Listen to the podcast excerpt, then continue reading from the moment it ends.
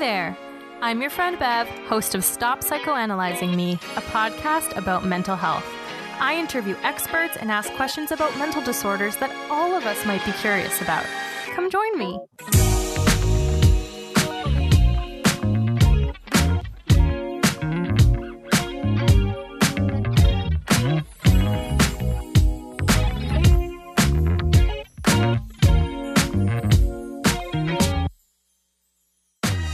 Our next guest is Dr. Sarah Dermody, who is an assistant professor and the director of the Clinical Addictions Research and Equity Laboratory at Ryerson University in Toronto.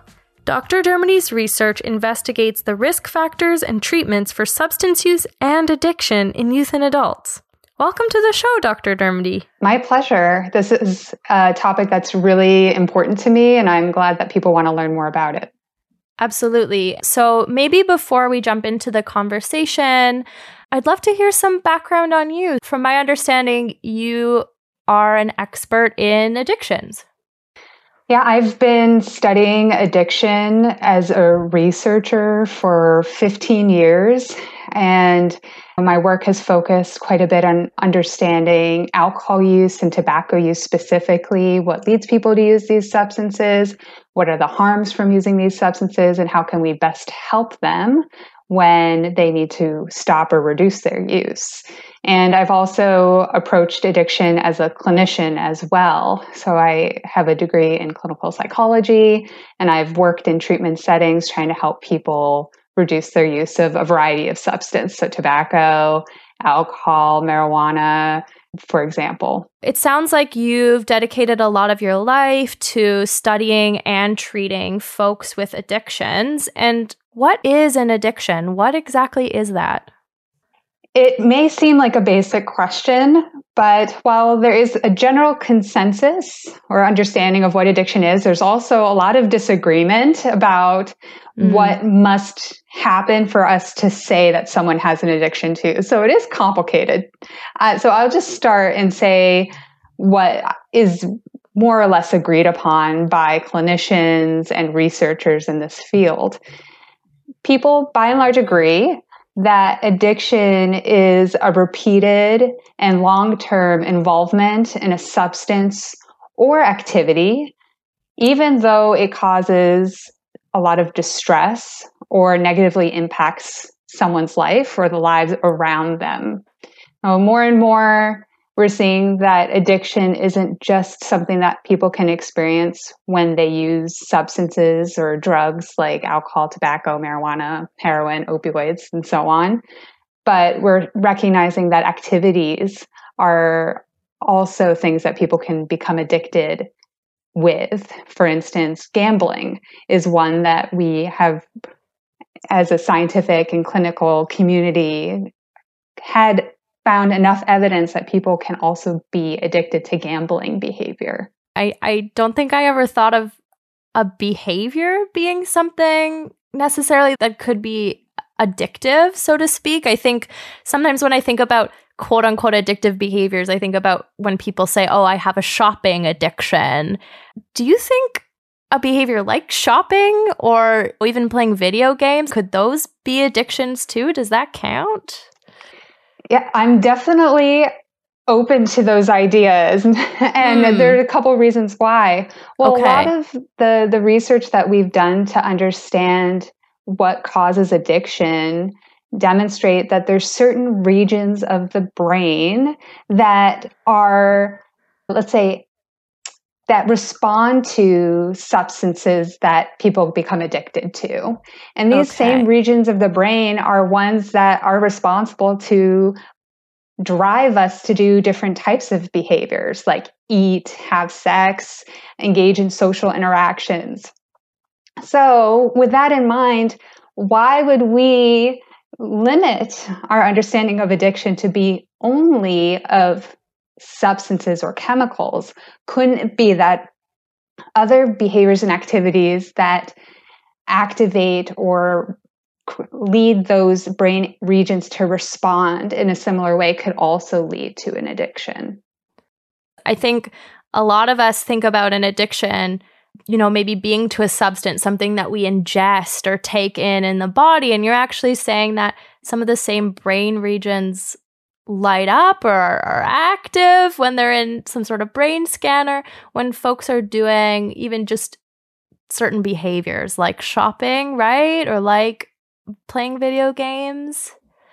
Yes, so there are researchers trying to evaluate whether people can actually be addicted to shopping or addicted to video games and there these behaviors are ones that are being actively investigated.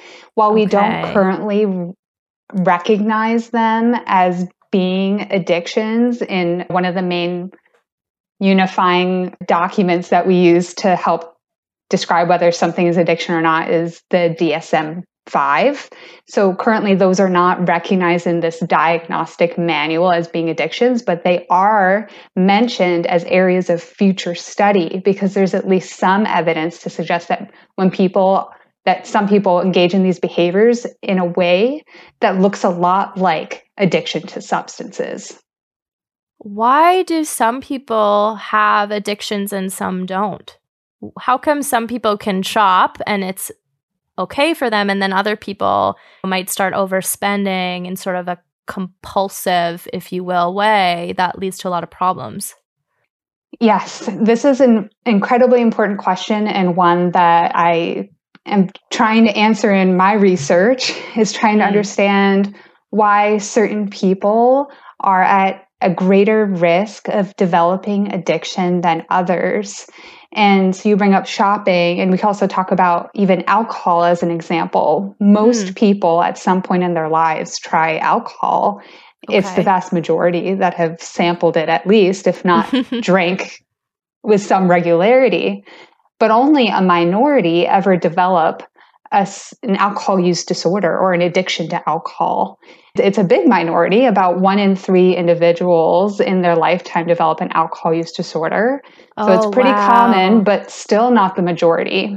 And there may be many different factors that may lead one person that drinks alcohol with regularity to develop an addiction, whereas somebody else would not. So some of these might be genetic and biological differences that affect how much someone enjoys alcohol or mm. how somebody how strong the effects of alcohol are when they consume it and how likely are they going to be to have some of the negative effects from drinking we also know that there could be psychological factors and experiences that could increase one's risk for developing an alcohol use disorder for instance, okay. having another mental health diagnosis like depression could put somebody at a risk.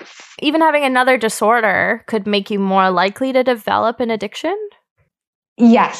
So the, the relationship's a, a bit complex okay. because we do see that people with substance use disorders are more likely to also have other mental health diagnoses. And mm-hmm depending on the circumstance, it could be that the addiction developed because of the mental health diagnosis. It's possible that the mental health diagnosis is a consequence of the addiction. It's also possible oh, wow. that there was a life experience, like severe trauma, that could have simultaneously increased the risk of developing both of these um, disorders. Because we know, for instance, that being assaulted physically or sexually is related to developing depression, just as it's related to developing a substance use disorder. So there are these kind of like common risk factors across many mm. mental health diagnoses. Okay. And I'm wondering if, you know, you sometimes hear people say, I drink to escape the pain, or I drink because I'm sad and drinking makes me less sad. There's this idea of escaping an emotion.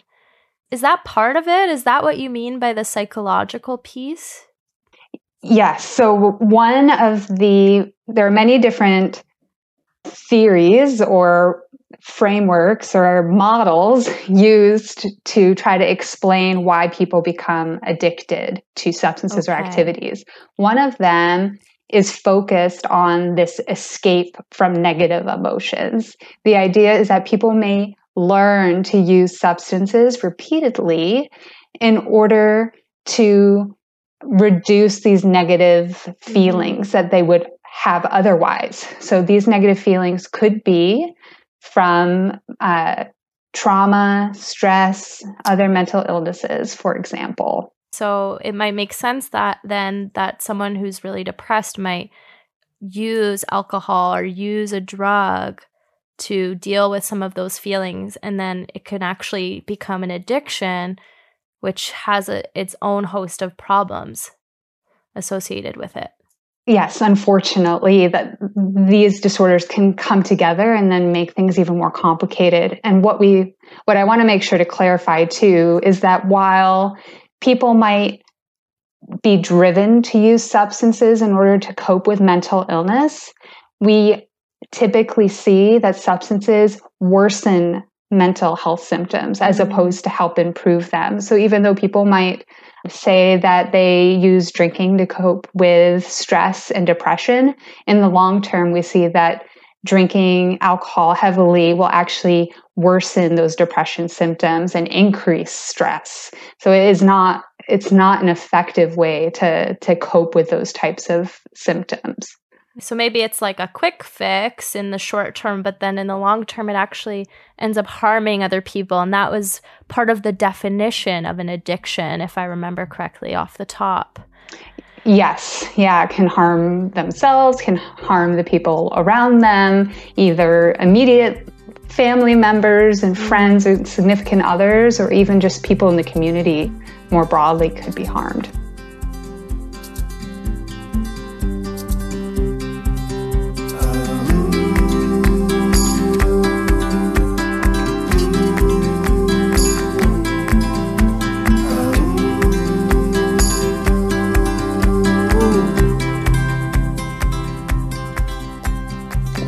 Thing I hear people say is that they have a quote unquote addictive personality.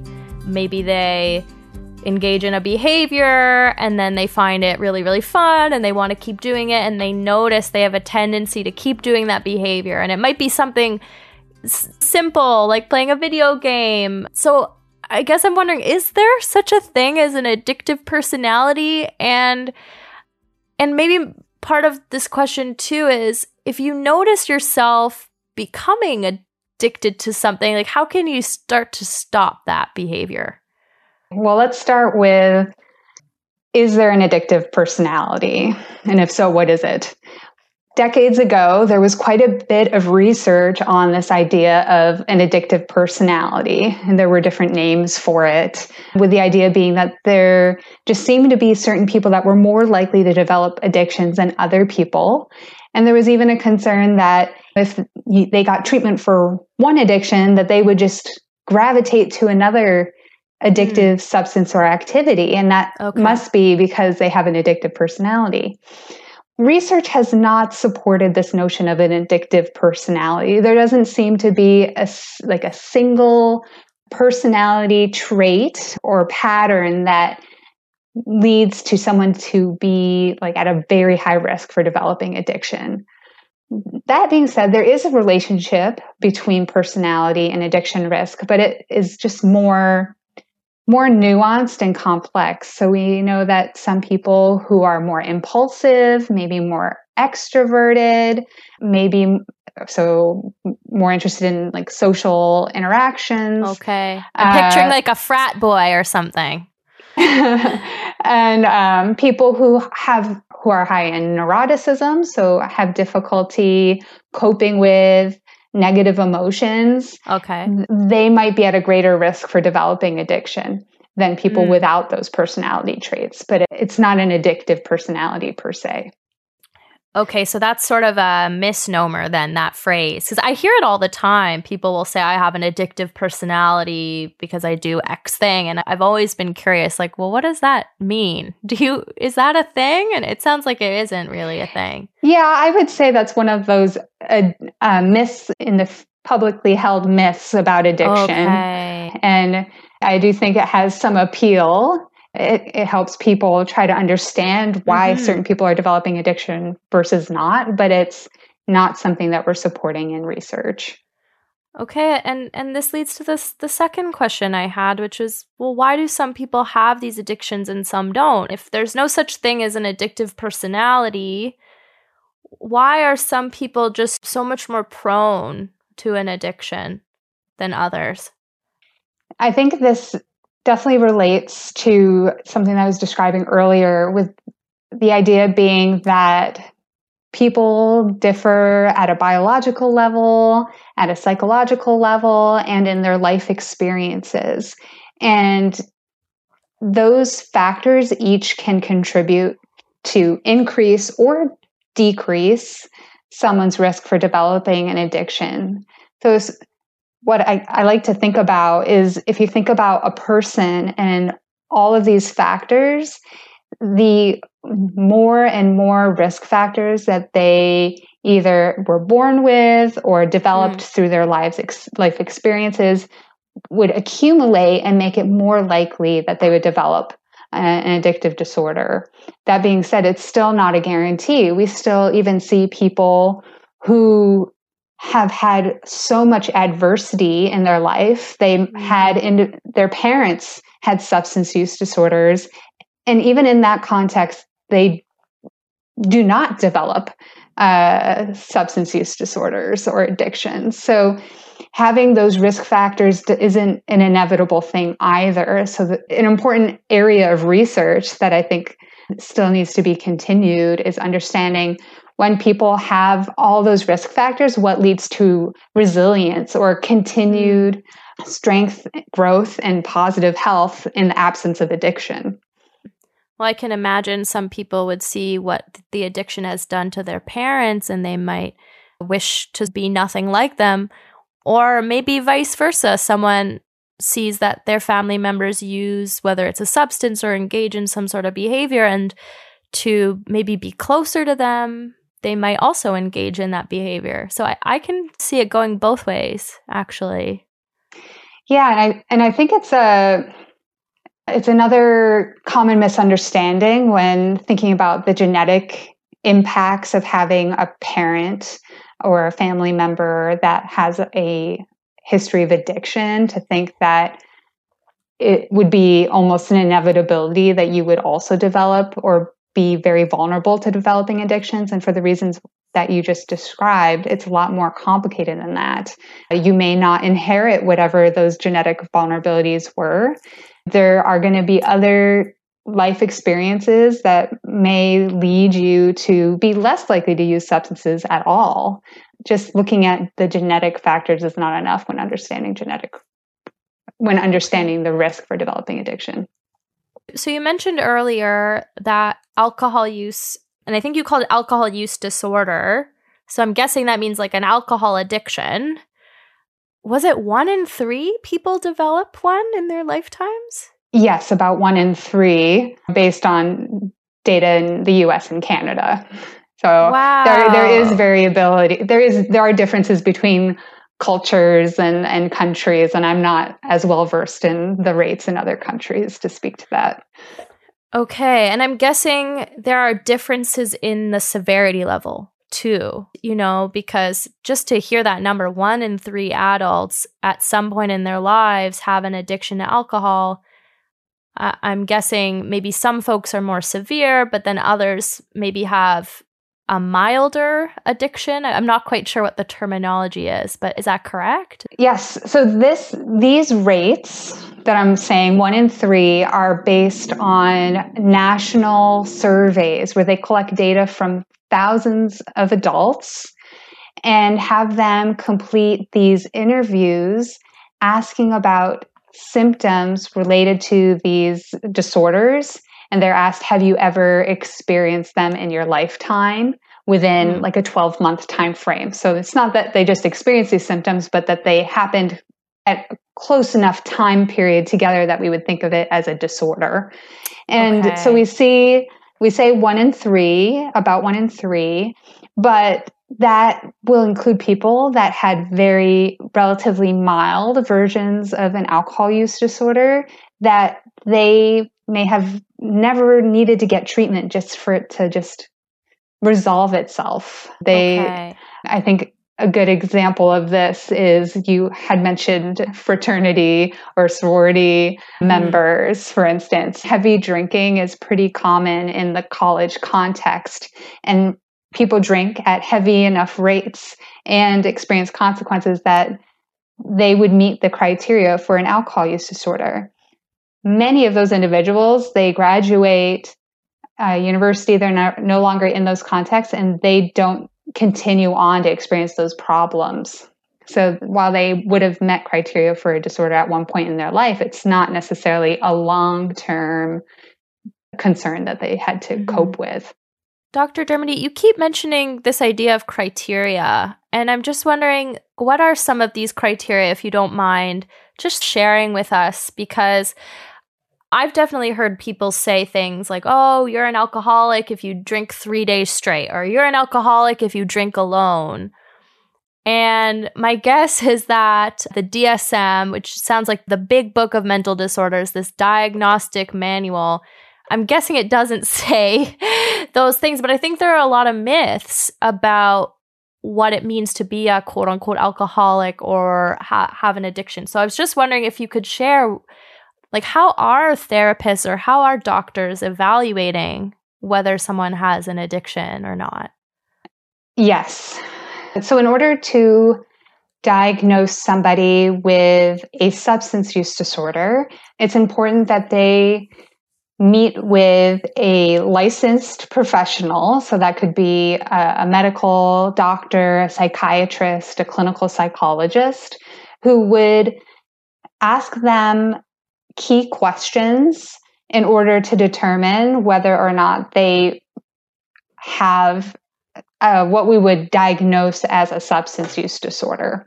And so when I say diagnostic criteria, those are the symptoms that some doctor or clinician would ask about in order to determine if they have a disorder or not. Okay. So this includes there are 11 different symptoms. Oh wow, um, 11. 11. Okay, that, that's actually a lot. Yes. and someone would have to have at least two of those symptoms in a year period in order to be diagnosed with a substance use disorder. So just briefly like some of the ones that mm-hmm. you might want to know about. So there are symptoms related to difficulty controlling one's use of the substance. So they're like taking it in larger amounts or over a longer period of time than they wanted to. Oh, difficulty wow. okay. cutting down their use of the substance.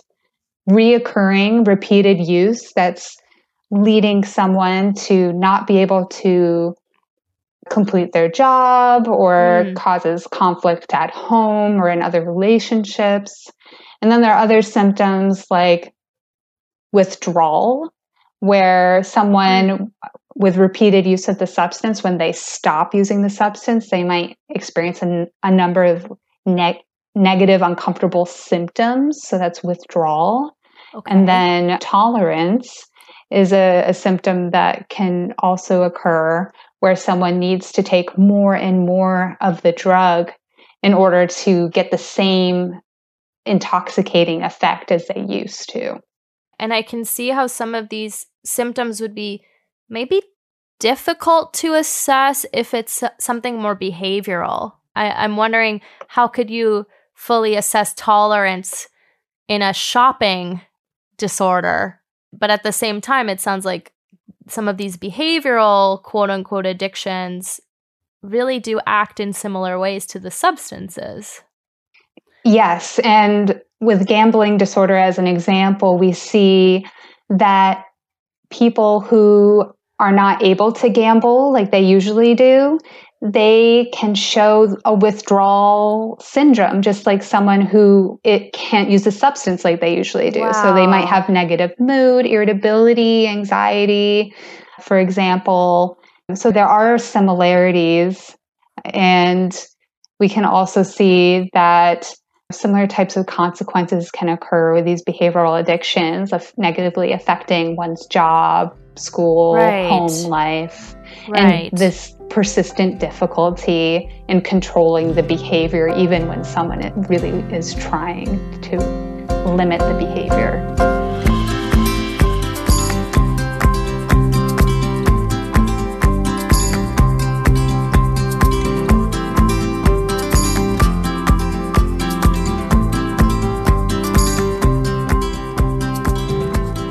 Your opinion, what are some common addictions that might go under the radar or might be more prevalent than we think. What one thing I'm thinking of, and, and, I'd love your thoughts on, is social media. I know there's a recent Netflix documentary called The Social Dilemma, and it talks about how behavioral scientists would use techniques to keep folks engaged on their device for longer and longer. And it sounds to me almost like even social media use could be thought of as an addiction. And so, I guess my question though for you is really what are some addictions that we might not even be thinking about or might go under the radar? And is social media one of them? I mentioned earlier that, you know, alcohol use disorder is much more common than I think people tend to believe or recognize. Also, uh, tobacco use disorder is one that oh, okay. I think people think isn't as much of an issue anymore as it used to be. And while that's true, people aren't smoking cigarettes as much as they did 50 years ago. But we still see about 15% of the population in Canada and the US smoking cigarettes daily and likely oh, meeting oh, wow. the criteria for tobacco use disorder. And it's still the leading cause of death for both of these countries. So we I think those are substances that are legal, com- widely available, but are causing people a lot of problems. Mm-hmm. You brought up social media addiction, this idea that was highlighted in a recent documentary. And I personally think that more research needs to be done to see okay. to what extent people are actually addicted to social media as opposed to the programs being designed in a way that it's difficult for you not to pay attention to it. And I was just trying to think about a good analogy related to that, but it it's almost like what if there's like a foghorn in your room and it'd be very hard to tune that out um, right. and not focus on it and it might disrupt right. you in some ways i think about the facebook app as being kind of like a a foghorn with all of the notifications and so mm-hmm. on so for many people if they're able to dial down those those attention, those features that really draw us into using the app that mm-hmm. they wouldn't necessarily spend as much time on it. But there might be a subset of people who, even in the absence of those notifications and tailored alerts, have major trouble regulating, controlling their use of the apps and would experience major social work disruptions. And that subset of individuals very well could be addicted to those types of apps. Uh, and there wow. are people researching this to better understand whether this is a, an addiction or not. And there are definitely researchers that believe that it is an addiction, but it's a pretty new area of study and more research mm. is needed, mm. I think, for us to know for certain well, these things have proliferated really o- over the last couple decades. So it makes sense there isn't a lot of research out, out there on this.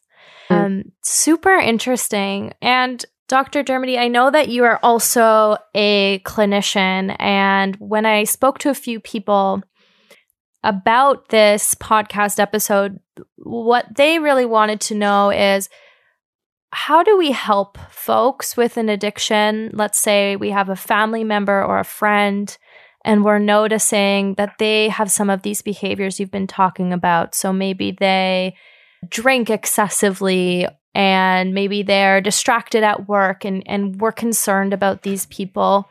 Do you have any advice or knowledge about what we could do as a concerned friend for folks like this? It's important to express your concern to that individual in a way that is focused on what you've observed and what those concerns are, trying not to be judgmental mm. and really try to come from a perspective of I'm I care about you okay. and I'm noticing these things happening and want to see if you've noticed it too or what your thoughts are about it. So coming I think from a perspective of caring and wondering and curiosity can be really helpful in starting these conversations. Mm-hmm. you, we don't want to blame people. Maybe they would feel judged if you were on the attack of yes exactly. Uh, trying not to be blaming trying not to be judging is really important. It's also the case that addictions can be just like with other mental illness associated with stigma or negative beliefs and attitudes. So someone may be very hesitant or concerned about talking about these experiences that they've had because of their fears of negative input or right. feedback or interactions with others. So I think coming from that place of caring is really important. It's also it's going to depend a little bit about the specific situation, but I think right. It's important to recognize that sometimes it takes time for somebody to process what you may have told them before they're ready to talk about it more and even seek additional help. So, assuming that safety isn't like a major imminent concern, then giving the person a little bit of time to process the conversation before following up with them and providing you know maybe you've been able to find some resources for them that you could share with them depending on your relationship with them mm-hmm. this is sometimes a more tragic outcome but if someone really isn't willing to give up their addiction or they're not ready to have this conversation is there ever a point when you would recommend taking more serious action, maybe going to this person's family or even maybe calling the police on them. I, I could imagine maybe being in a situation where you might be really overwhelmed and not sure what to do if, if you see someone you care about really struggling but who's unwilling to get help. It is a very challenging position to be in. And it's one that I've been in myself, knowing and recognizing that somebody has difficulty using a substance and even when you're able to i think in a hopefully supportive way share your concerns with them and they might even recognize that it's a problem but they aren't ready to do anything about it it's just a very challenging position to be in mm-hmm. and i do think one way to navigate it is to try to find other supports to encourage the person to seek help. But I think that what we find is that when someone's not ready to to receive treatment, undue force can really have a negative effect on the person and can actually lead them to even be more resistant to changing their substance use behavior. So I would, mm. you know, hesitate to really overwhelm the person with information about treatment and even like you mentioned calling the police unless it's clearly a life threatening situation for that person or for the people around them. At that point of course i think it would make sense to use emergency services to help with the situation if it, it's looking like it could be a, a life or death situation so, what I'm really hearing is just an attitude of non judgmentalness and support, and maybe being creative in using different resources for this person. Maybe it could involve like enlisting other friends to talk to them, or maybe it could involve giving them some information, though it really sounds like we would want to emphasize this really non judgmental stance or attitude when speaking with this person who might not be ready to have this conversation? Yes, I think that's it. Remaining non judgmental, being as supportive as possible, and when the situation arises, potentially bringing in other loved ones that are close to this individual. But it's just important to keep in mind that revealing this type of information about an individual could have negative implications mm. for them. So you have to be very mindful for who you would share this information with, particularly if they're not, if that person's not on board with you talking right. to other people about what's happening. But as right. I mentioned, if it looks like this could become a life threatening situation, then I would not hesitate to tell those family members and get professional help in what mm. other, whatever way is possible. Wonderful. Thank you so much for this information. Dr. Dermody, just to conclude this interview, is there anything else that you think is important for our listeners to know about addictions? I think it's important that people be as educated about substance use and addiction as they can because it's something that affects almost everybody, whether it's something that they mm. experience themselves or a loved one or a friend or just pe- an issue that comes up in the community. It, it's something that we cannot ignore. Mm. And a good starting place is this podcast. There are websites hosted by eminent researchers and research institutes on addiction, so government based and sponsored websites that can provide really helpful information if you want to learn more about addiction. I'm definitely going to check a few of those out because this has been a very illuminating conversation. Thank you so much for joining us today and sharing your wisdom on this topic. I, I, think it's really important. Thank you. Thank you so much for inviting me. And that was today's episode. Thanks for tuning in. This podcast was hosted by Bev Catherine and produced by Yuri Hladio. Podcasting isn't free Consider supporting the podcast by becoming a patron on patreon.com. You'll get early access to episodes and other exclusive content. You can find us on patreon.com slash stop psychoanalyzing me. Until next time.